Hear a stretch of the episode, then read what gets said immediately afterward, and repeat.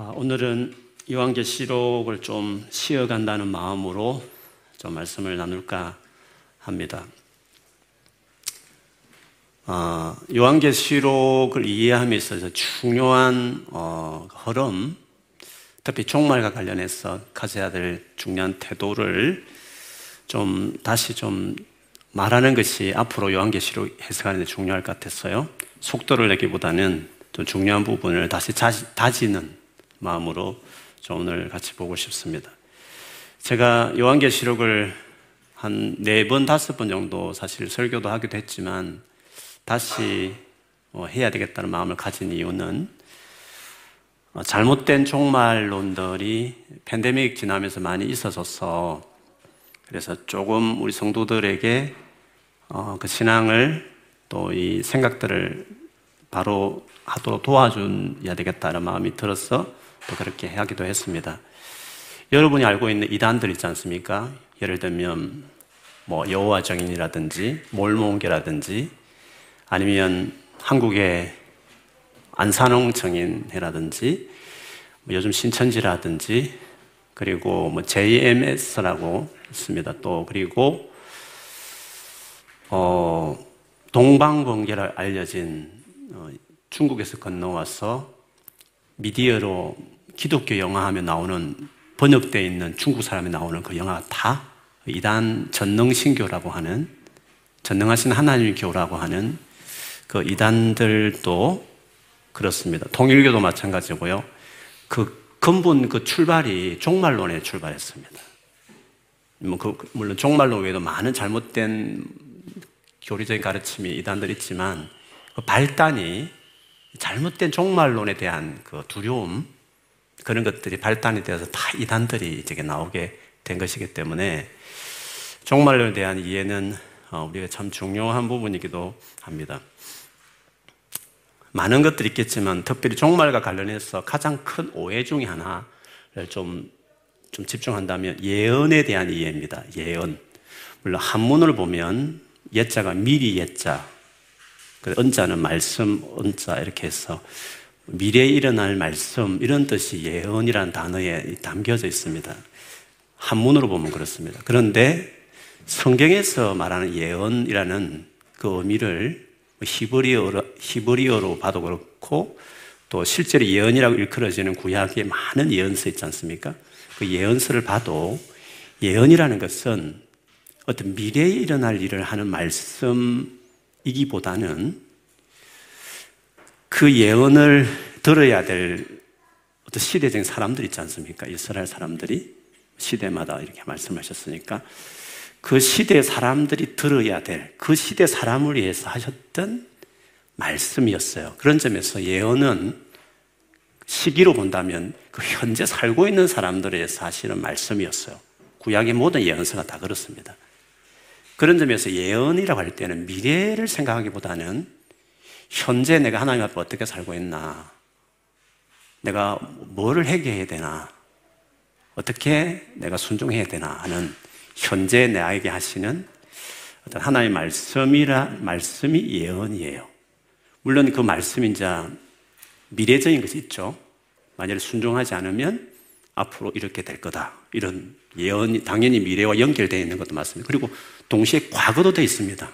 과거에 너희들이 어떻게 살았는데, 과거의 조상들이 어떻게 했고, 이래 했는데, 과거도 있죠. 그래서 예언이라는 것은 시기적으로 과거, 또 현재, 미래 다 시대적 적혀 있습니다. 그런데 굳이 강조를 한다면 현재성이 강하다는 거죠.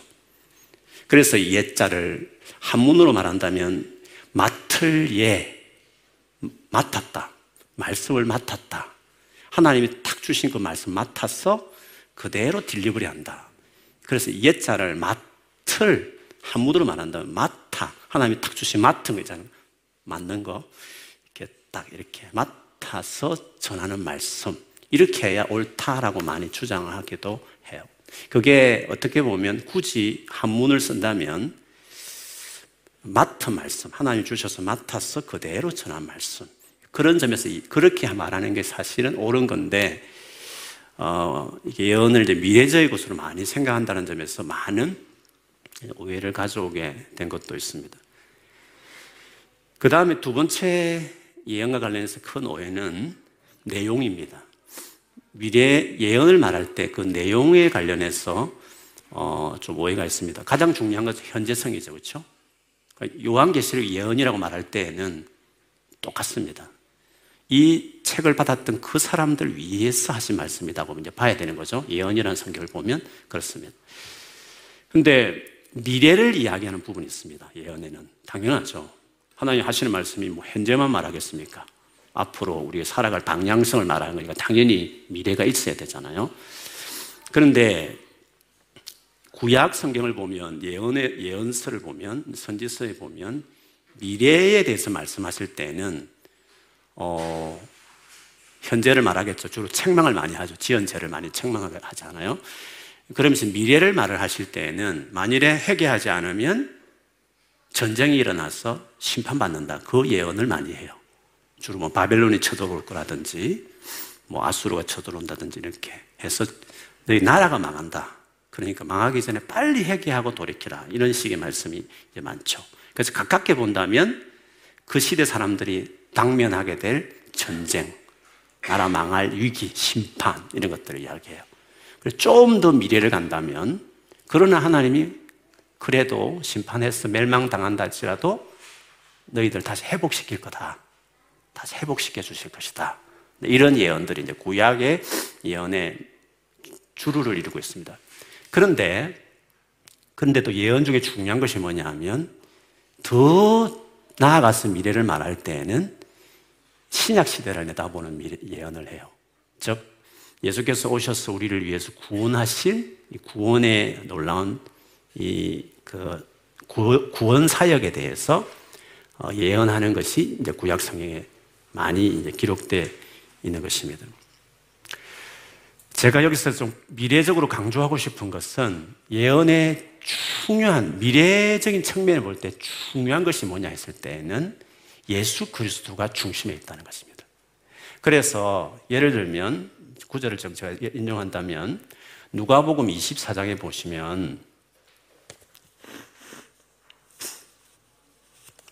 24장에 보면 예수께서 이제 죽으셨다가 3일 만에 부활하시고 나서 제자들에게 이제 어, 하시는 말씀이에요. 그 내용은 이제 어떻게 보면 죽고 부활했다는 것은 중요한 구원을 이루신 거잖아요. 그러면서 제자들에게 아직도 깨닫지 못한 제자들에게 구약 성경 전체에서 말하는 예언이 뭔지를 설명해요. 즉 예언의 성 내용 예언의 그 내용을 말하는 거죠.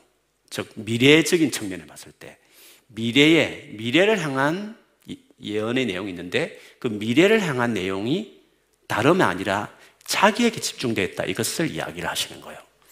예를 들면 제가 읽어드리래요.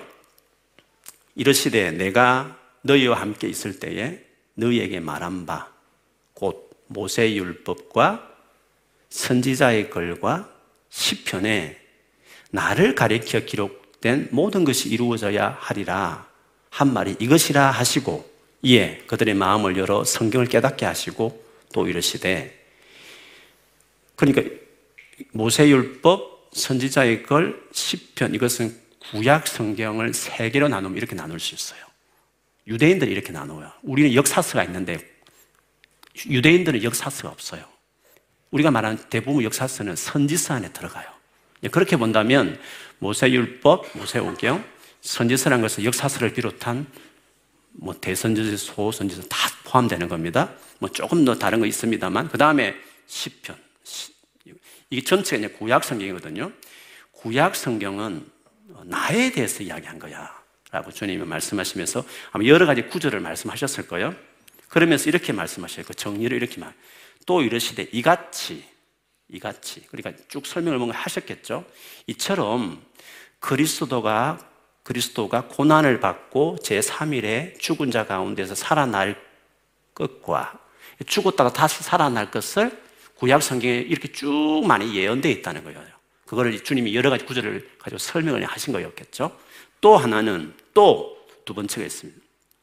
그의 이름으로 예수님 때문에 죄 사함을 받게 하는 회개가 회개하고 예수 믿어야 죄 용서받는 거잖아요. 그것이 예루살렘에서 시작해서 모든 족속에게 전파될 것이 기록되었으니 어디에 기록되어 있다고요?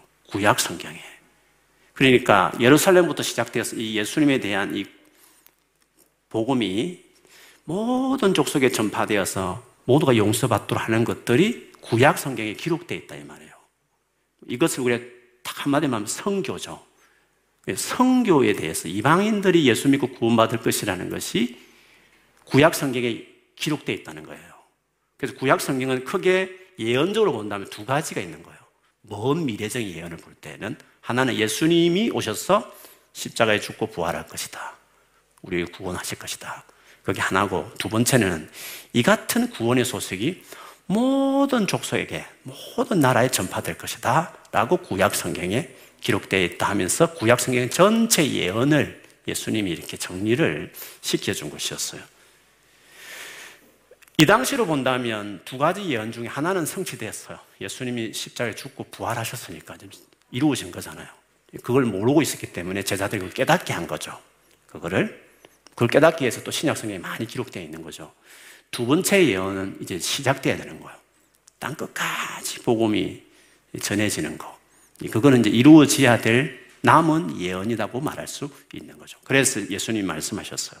너희는 이 모든 일의 정인이니까 볼지어다 내가 내 아버지께서 약속하신 것을 약속하신 것 성령이죠. 너희에게 보낼 테니까 너희는 위로부터 능력으로 입혀질 때까지 이 성 예루살렘에 머물러라. 그래서 예루살렘부터 그 성령의 능력을 받고 사도 1장에 보면 땅 끝까지 정인되라 이렇게 말씀하시죠. 이게 예언 전부예요. 이게 예언이에요. 내용을 내용적으로 본다면 그래서 구약의 예언들이 수없이 많은데 그 많은 예언을 정리해 본다면 이 두 가지로 말할 수 있어요. 바울이 로마서 제일 마지막 16장에 보면 25절, 27절에 이 두 가지를 딱 요약해요. 나의 복음과 예수 그리스도를 전파함은 복음은 예수님이시죠. 십자에 돌아가시고 부활하신 게 복음이잖아요. 내 복음이다. 나의 것이 달 만한 고백이었어요. 그리고 그 예수 그리스도를 전파하는 거. 이거 두 번째 예언의 중요한 내용이잖아요. 이것은 영원 전부터 감추어졌다가 이제 나타내었던 거죠. 원래 이 구약 성경에 다 있었는데 이걸 몰랐다는 거죠. 유대인들이. 자세하게 아주 클리하게보다는 의도를 가지고 썼지만 백성들은 그걸 잘 여러 가지 정치적인 이유, 뭐 자기 생활에 대한 뭐 이런 관점에서 그 성경을 보다 보니까 잘 못 본 거죠. 유대 중심으로 보기 시작하고 뭐 이렇게 된 거죠. 뭐 앞뒤에서 벗어나는 거 이런 식으로 막 정치적인 메시아를 생각하고 이렇게 잘못 오해했던 거죠. 근데 사실은 그렇지 않았다는 거죠. 그래서 어떻게 보면 감추어져 있었, 기록되어 있었는데 깨닫지 못해서 감추어진 것처럼 보여졌던 거죠. 그런데 이제는 나타내신 바 되었으며 드러난 거죠. 영원하신 하나님의 명을 따라 선지자들의 글로 말미암아 모든 족속이 믿어 모든 족속이 믿어 이 선지자의 글에 되어 있단 말이에요. 저 예언서에 되어 있는 말이란 말이죠. 모든 족속이 믿어 순종하게 하시려고 알게 하신 바 그 신비의 계시를 따라 된 것이니 이 복음으로 너희를 능히 경고하게 하실 지혜로신 하나님께 예수 그리스도를 말미암아 영광이 세세무토록 있을지어다. 어, 역시 예언을 이렇게 두 가지로 잘 요약했고 남겨진 이제 구약 신약 전체에서 말하는 남은 예언은 이제 복음이 증거되는 딴 것까지 전해지는. 그래서 딱 끝나는 거죠. 종말이 끝나는 거죠. 그리고 구약의 그 예언을 했던 선지자들도 이걸 동의해요. 그래서 베드로전서 1장 10절에 보면 베드로가 이 선지자들의 그, 그 열망을 이렇게 잘 표현했어요 이 구원에 대하여는 이 구원이 예수님을 통해 받은 구원이잖아요. 너희에게 이 말 은혜를 예언하던 선지자들이 너희에게 이 말 지금 신약 시대에 있는 이 우리들이 받을 이 은혜를 구약에 예언했던 선지자들이 연구했다는 거예요. 부지런히 살펴서 자기 속에 계신 그리스도 영이 그 받으실 고난, 예수님이 고난 받는다고 했는데 그 받으실 고난도 연구했고 후에 받으실 영광을 미리 정언하여 누구를 또는 어떤 때를 지시하는지 상고하니라. 예수님이 십자에 돌아가실 때가 언젠지 누구를 위해서 하는 것인지 이 예수님의 죽음에 대해서 선지자들이 본인이 예언을 했지만 본인 했지만 먼 미래에 신약이 일어날 일이니까 그들도 궁금해서 연구를 했다는 거예요. 그런데 그것이 자기를 위한 것이 아니고 너희를 즉 이 성경을 받던 신약의 성도들을 위한 것임이 계시로 알게 되었으니 이것은 하늘로부터 보내신 성령을 힘입어 복음을 전하는 자들로 복음을 전하는 그들 때문에 이제 너희에게 알려진 것이다. 천사들도 살펴보기를 원하는 것이니라 했습니다. 어, 그래서 예언은 예수님께 구약의 예언은 예수님께 집중되어 있다는 걸 알 수 있어요. 그리고 그 예수님이 전해지는 그것이 모두 예수님께 집중되어 있는 거죠. 근데 예수님이 모든 땅에 전해지는 이것이 이제 예수님을 중 예수님이 중심이 예언이 다 핵심이라는 것을 알 수 있습니다. 예수님이 오셔서 하나님 아들 예수님 이 땅에 오셨습니다. 30년 동안 우리가 똑같은 육신의 몸으로 하나님 아들이 이 땅에 같이 사셨어요. 그러면 그분이 계시는 동안에 예언을 하셨을 거란 말이죠. 그렇지 않습니까? 하나님 아들이 오셔서 하신 말, 예언이 있지 않겠어요? 미래에 대한, 미래에 대한 말씀이 있으시겠죠. 미래와 관련된 예언을 말씀하셨을 때 예수님 하신 직접적인 말씀을 잘 많이 기록한 것이 이제 마태복음 24장, 25장에 보면 미래와 관련되어 있는 어떤 성격을 띤 예언에 대해서 우리가 궁금해하는 종말에 대한 말씀을 거기에서 했습니다. 근데 종말과 관련해서 제자들의 관심과 예수님의 관심이 달랐다는 것을 알 수 있어요. 제자들은 시기에 관심이 있었고 말세가 이루어질 징조에 대한 관심이 많았잖아요. 근데 예수님은 그 종말과 관련해서 즉 종말 관련된 예언을 말할 때 어떤 시기적인 것에 관심 있는 예언이라든지 어떤 징조에 관련된 예언을 하신 것이 아니라 종말과 관련해서 주님이 예언적으로 하신 내용을 보면 24장만 본다면 크게 두 가지를 말씀하셨어요. 하나는 미혹을 당하지 말라 이 말씀을 하셨어요. 거짓 선지자들, 거짓 그리스도가 많이 등장해서 너희들 미혹할 테니까 미혹을 당하지 말라 이게 첫 번째예요. 근데 미혹을 누가 당하느냐 했을 때 제가 많이 반복했지만 재림에 너무 관심이 많은 자들이 미혹을 당한다 그 말을 했어요. 재림에 대해서 당연히 관심을 가야 되잖아요, 우리가. 재림을 소망해야 되지만 극단적인 종말론에 빠지면 어, 그 예수님이 재림을 사모하는 그 차원이 아니라 어, 시기와 징조에 관심을 가지는 측면에 종말론에 관심이 많으면 미혹에 빠질 수 있다는 거죠. 왜냐하면 그 사람들은 그 예수님을 잘 맞이해야 되는 거니까. 그래서 그 예수님에 대한 징조와 시기를 관심을 두어야 되는데 잘못하다가 그리스도네 하면서 여기저기 그리스도라 말하는 사람들을 통해서 빠질 수 있기 때문에 미혹이라는 것은 종말에 너무 너무 지나친 성경에 말하는 재림 정도가 아니라 잘못된 좀 지나친 관심을 가지는 즉 예수님의 제자들 좀 시기와 징조에 너무 관심을 가지면 미혹을 당할 수 있다. 예수님도 관심이 없고 뭐 예수님 재림도 관심이 없는 사람이 미혹을 당하겠습니까? 사기도 관심 있는 사람이 사기를 당하는 거예요. 뭐 거기에 관심 있는 사람. 그래서 막 관심 있는데 글을 사니까 넘어가는 거잖아. 근데 처음부터 난 그 관심도 없어. 로또든지 뭐 관심 없다면 누가 사기를 치겠어요? 미혹당하지 말라는 것은 종말론에 너무 잘못된 심취하는 자들은 미혹을 당할 수 있다. 그래서 이단들이 생겼단 말이죠.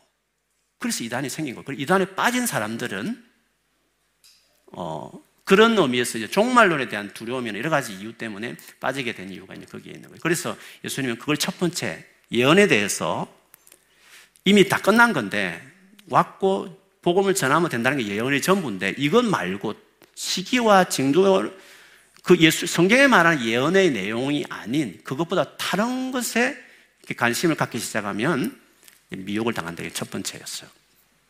두 번째는 깨어 있어라. 이게 주님이 하신 말씀이에요. 24장을 보면 앞부분에는 미혹 당하지 마라. 뒷부분엔 깨어 있어라. 이렇게 말씀을 하셔요. 주로 이제 깨어 있어라 이렇게 말할 때 어, 깨어 있는 게 뭐냐고 했을 때 이렇게 생각을 해요. 예수님이 재림할 시기가 지금 왔다는 것을 잘 분별해야 된다.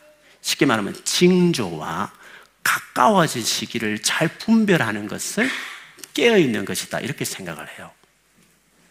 깨어 있어야 되죠. 지금 시대가 어느 시대든 이렇게 하잖아요. 깨어 있다는 것을 어, 사뭇 시기와 어떤 현상들을 돌아가는 걸 보면서 가까웠어 그걸 알아야 돼. 이런 의미로서 시기에 대해서 이런 어떤 시대를 분별하는 의미로 깨어 있으라는 말을 쓴다는 거죠. 근데 여러분 마태복음 24장을 보면 주님이 어떤 자들에게 깨어 있으라고 했는지를 잘 보아야 돼요. 그리고 25장에 보면 세 가지 비유가 나오잖아요. 첫 번째 열처녀 비유인데 열처녀 비유를 든 이유가 있어요. 등불을 준, 등, 기름을 준비한 슬기로운 처녀가 기름 없이 신랑 오는 걸 맞이하는 그러다가 없어가지고 못 들어가는 그 비유 있잖아요. 그 열처녀, 그 처녀 비유를 드신 이유가 있어요. 뭐 기름을 준비해야 된다. 기름은 성령이다. 뭐 성령 충만하다. 이런 식으로 막 해석하는데 그거는 뭐 은혜롭기는 하지만 예수님이 하신 의도와는 관계없는 거죠. 예수님이 그 비유를 드신 목적은 열처녀 비유를 다 말한 다음에 마지막 한 절로 그 비유에 대한 하신 이유를 설명했어요. 제가 읽어드리면요. 그런 적, 비유 다 설명했어요. 깨어 있어라. 왜요? Because 너희는 그 날과 그 때를 알지 못하느니라. 그 때와 날을 모르기 때문에 깨어 있어야 하는 거죠. 만약 도둑이 오늘 온다.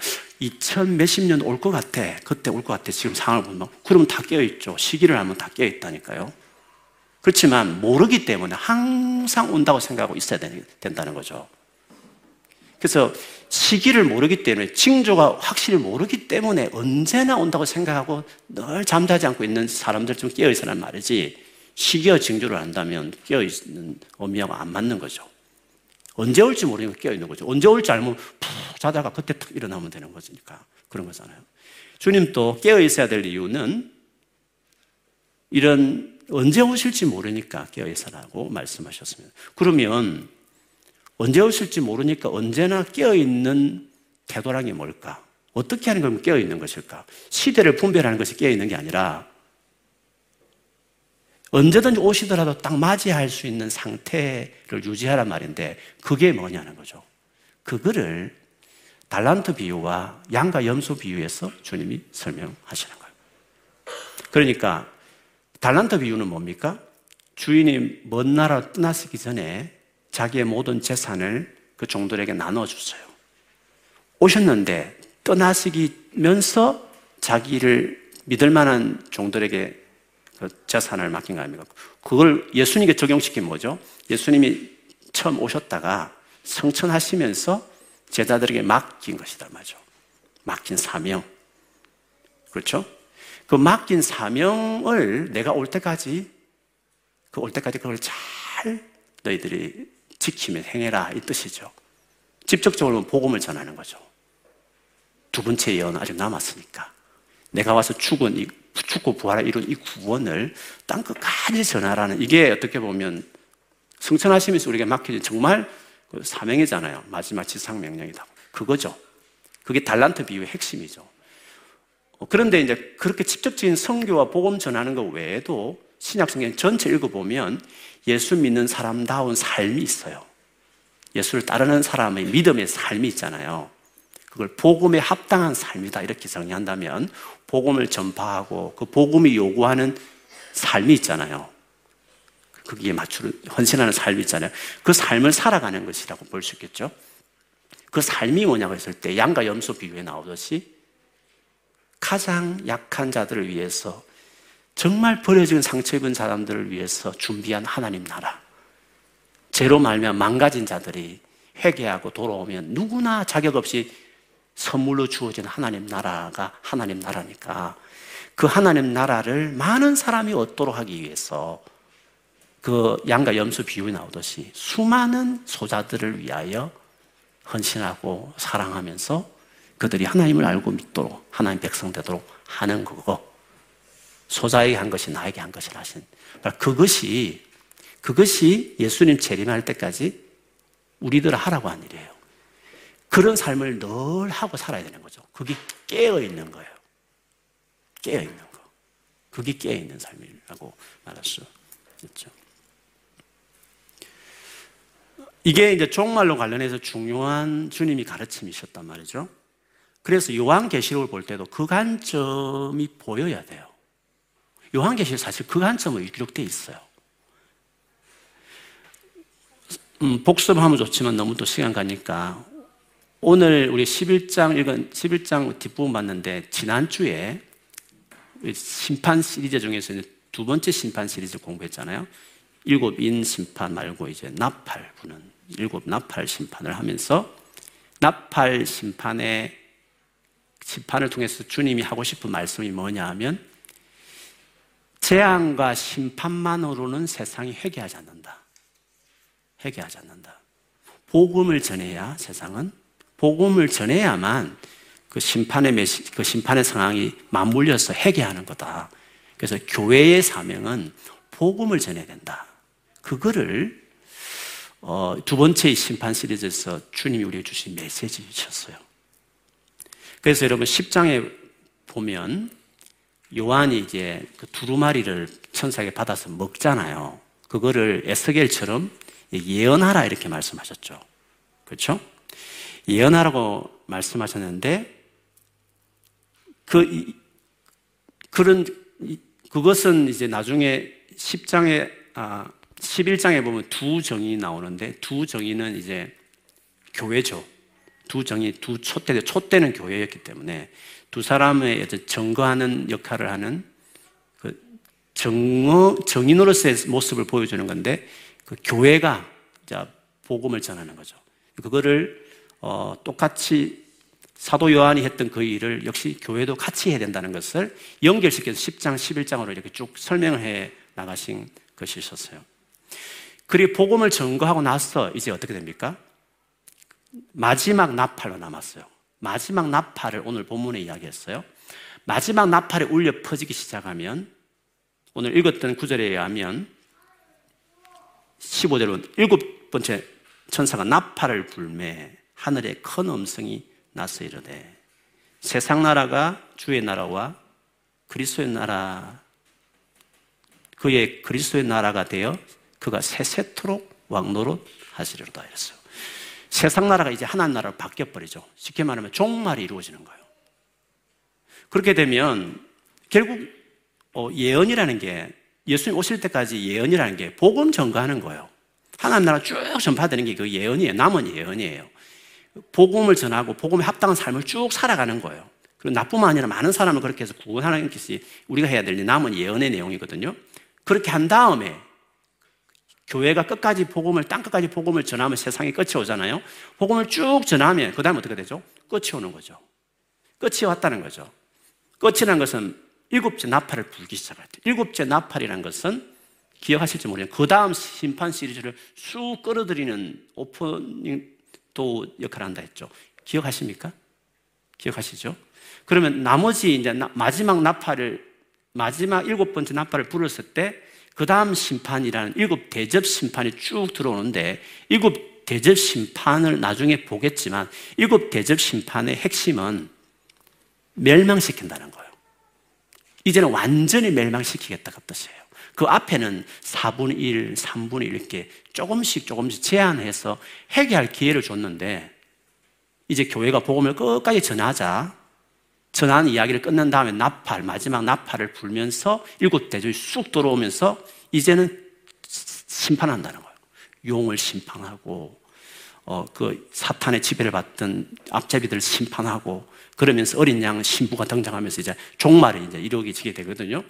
그래서 이제 일곱째 나팔을 분다는 것은 마지막 때가 이르렀다. 이른다 그 뜻이에요. 그 전까지 교회는 뭘 해야 되냐? 그 마지막 종말까지 교회가 붙들어야 될 예언은 뭐냐 했을 때 10장과 11장 앞에서 말하는 복음을 전하는 내용이라는 거죠. 실제로 그래서 그 내용을 요한 하나님께서 예언이다 이렇게 말을 했어요.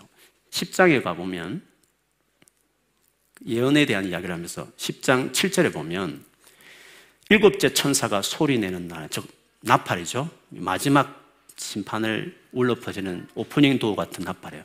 그때에 하나님이 그의 종 선지자들에게 전하신 복음, 복음이 예언이었죠. 선지자들이 전하신 그 복음처럼 하나님의 비밀이 이루어지리라. 하나님께 지금까지 했던 모든 그 세상을 향한 계획들이 이제는 끝난다는 거예요. 완성된다. 이런 뜻을 말씀하셨어요. 그러면서 그것을 이 일곱째 천사가 나팔이 울리기 전에 요한아, 아, 요한에게 이야기하기를 어, 두루마리를 먹은 다음에 10장 11절에 보면 천사가 요한에게 말하기를 네가 많은 백성과 나라와 방언과 임금에게 다시 예언하여야 하리라 하더라. 다시. 지금까지 해왔는데 다시 하라는 거죠. 새로운 게 주어진 게 아니죠. 다시 하라는 거죠. 요한이 지금까지 한 게 뭡니까? 열심히 복음을 전했고 밤모섬에 같이 했었잖아요. 그래서 예언이라는 것은 복음 전하는 거예요. 결국에는. 그거를 하라는 거죠. 그러면서 이제 11장에 가서 두 정인이 나왔고 두 정인은 교회라고 말했는데 그 정인들이 하는 일을 11장 3절에 보면 내가 나의 두 정인에게 권세를 주리니 그들이 굵은 베옷을 입고 회개하라는 거죠. 너희들이 회개하고 돌아오는 거죠. 1260일, 나중에 말하겠지만 신약시대, 예수님 초림 오셔서 성천하신 이후에 오실 때까지 그 신약시대, 물론 다니엘서에 근거합니다. 1260일이 왜 신약시대인지 하는 것은, 그건 나중에 또 설명하겠습니다. 어쨌든 예수님이 성천하신 이후에 다시 재림할 때까지 예언해라. 교회들아, 예언을 해라. 복음을 전해라. 라는 것을 이야기하는 것입니다. 그래서 어, 그렇게 하면 복음을 다 전가하고 나서 그리고 많은 사람들이 믿을 사람이 믿게 된 다음에 하나님께 영광을 돌린 다음에 드디어 오늘 본문처럼 일곱째 나팔이 불리면서 이젠 세상 나라 끝나고 하나님 나라가 되었다 라고 선언하는 음성이 들리게 되는 것입니다.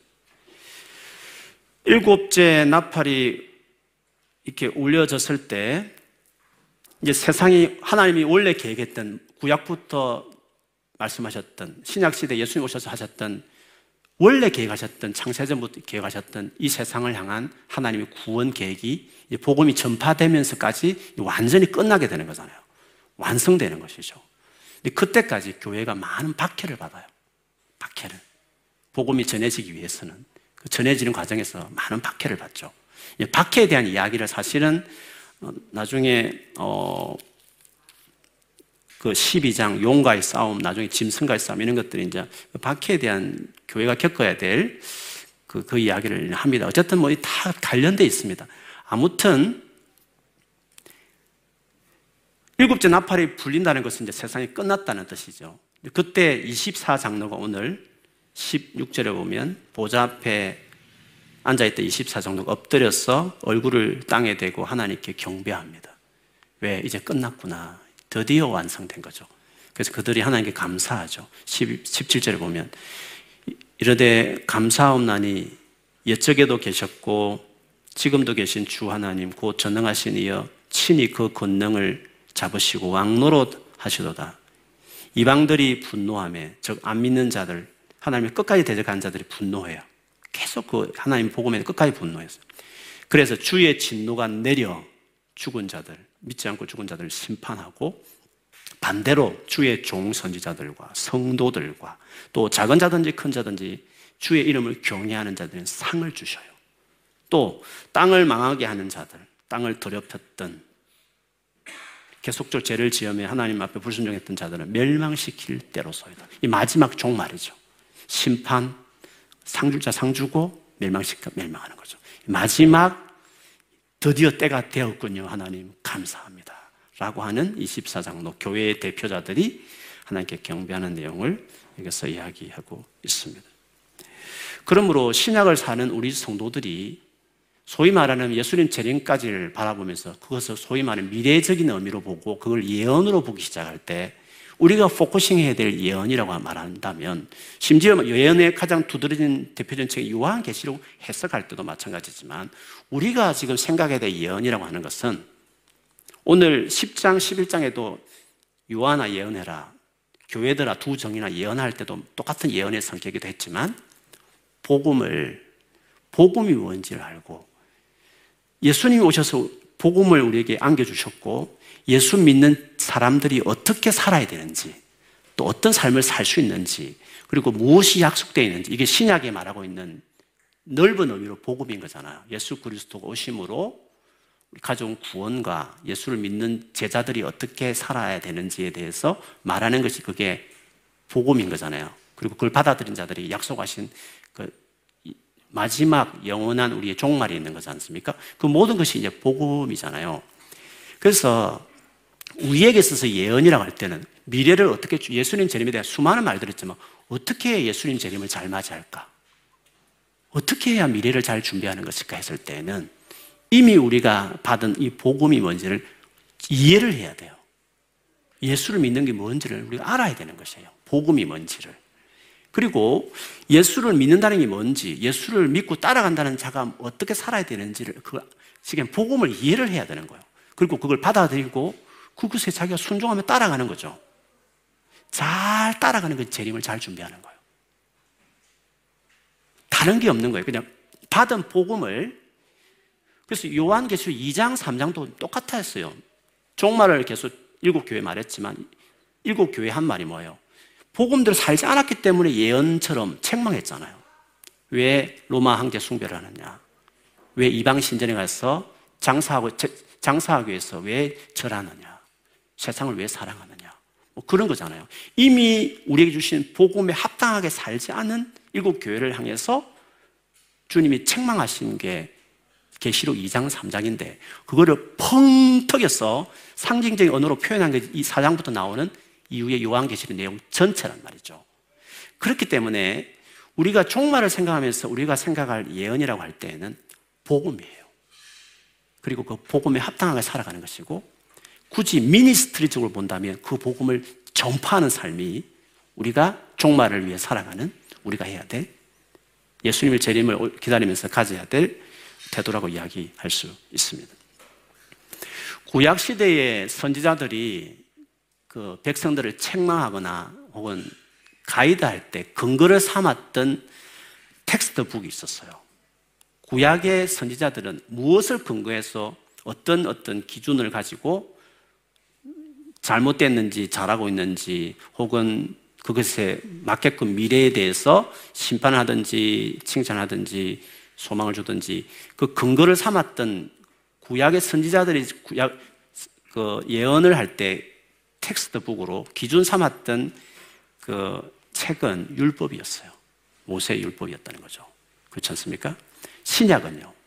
신약에 우리들이 신약에 우리들이 사도들도 예언을 했고 예수님도 오셔서 당신이 따른 제자들이 예언을 했는데 요한계시록도 마찬가지로 예언한 거잖아요.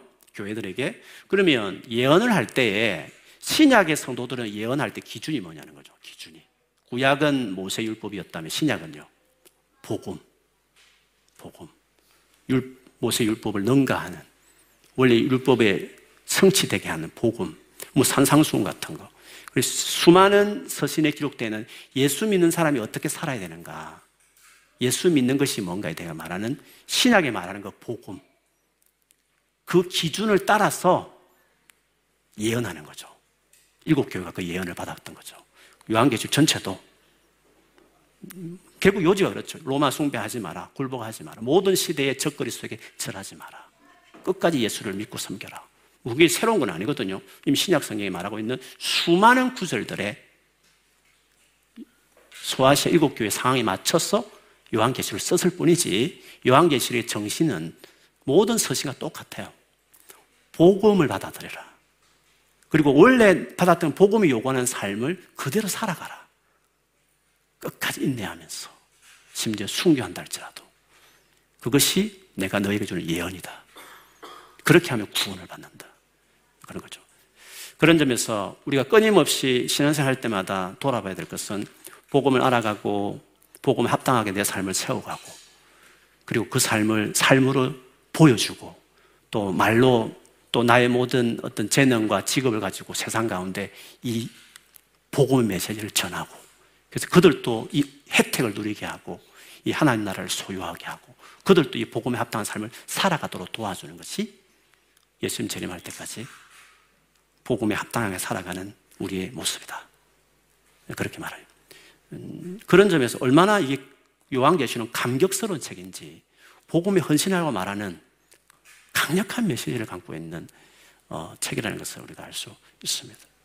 그래서 여러분 우리 교회가 날마다 여러분 교회 생활하면서 듣는 예수 그리스도 믿는 삶이 뭔지를 여러분 많이 듣잖아요. 가끔 그런 이야기를 해요.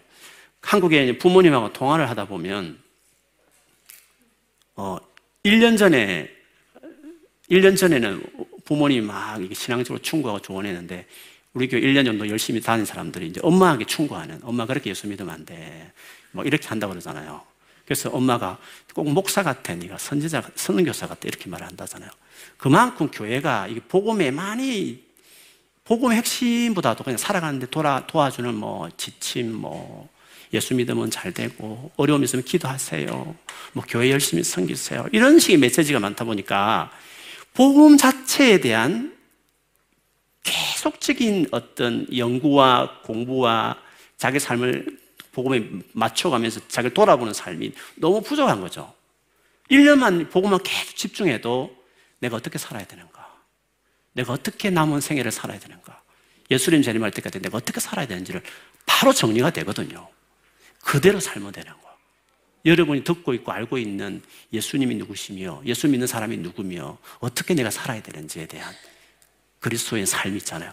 그대로 살면 되는 거예요. 그것이 깨어있는 것이고 그렇게 집중하면 미혹당하지 않아요.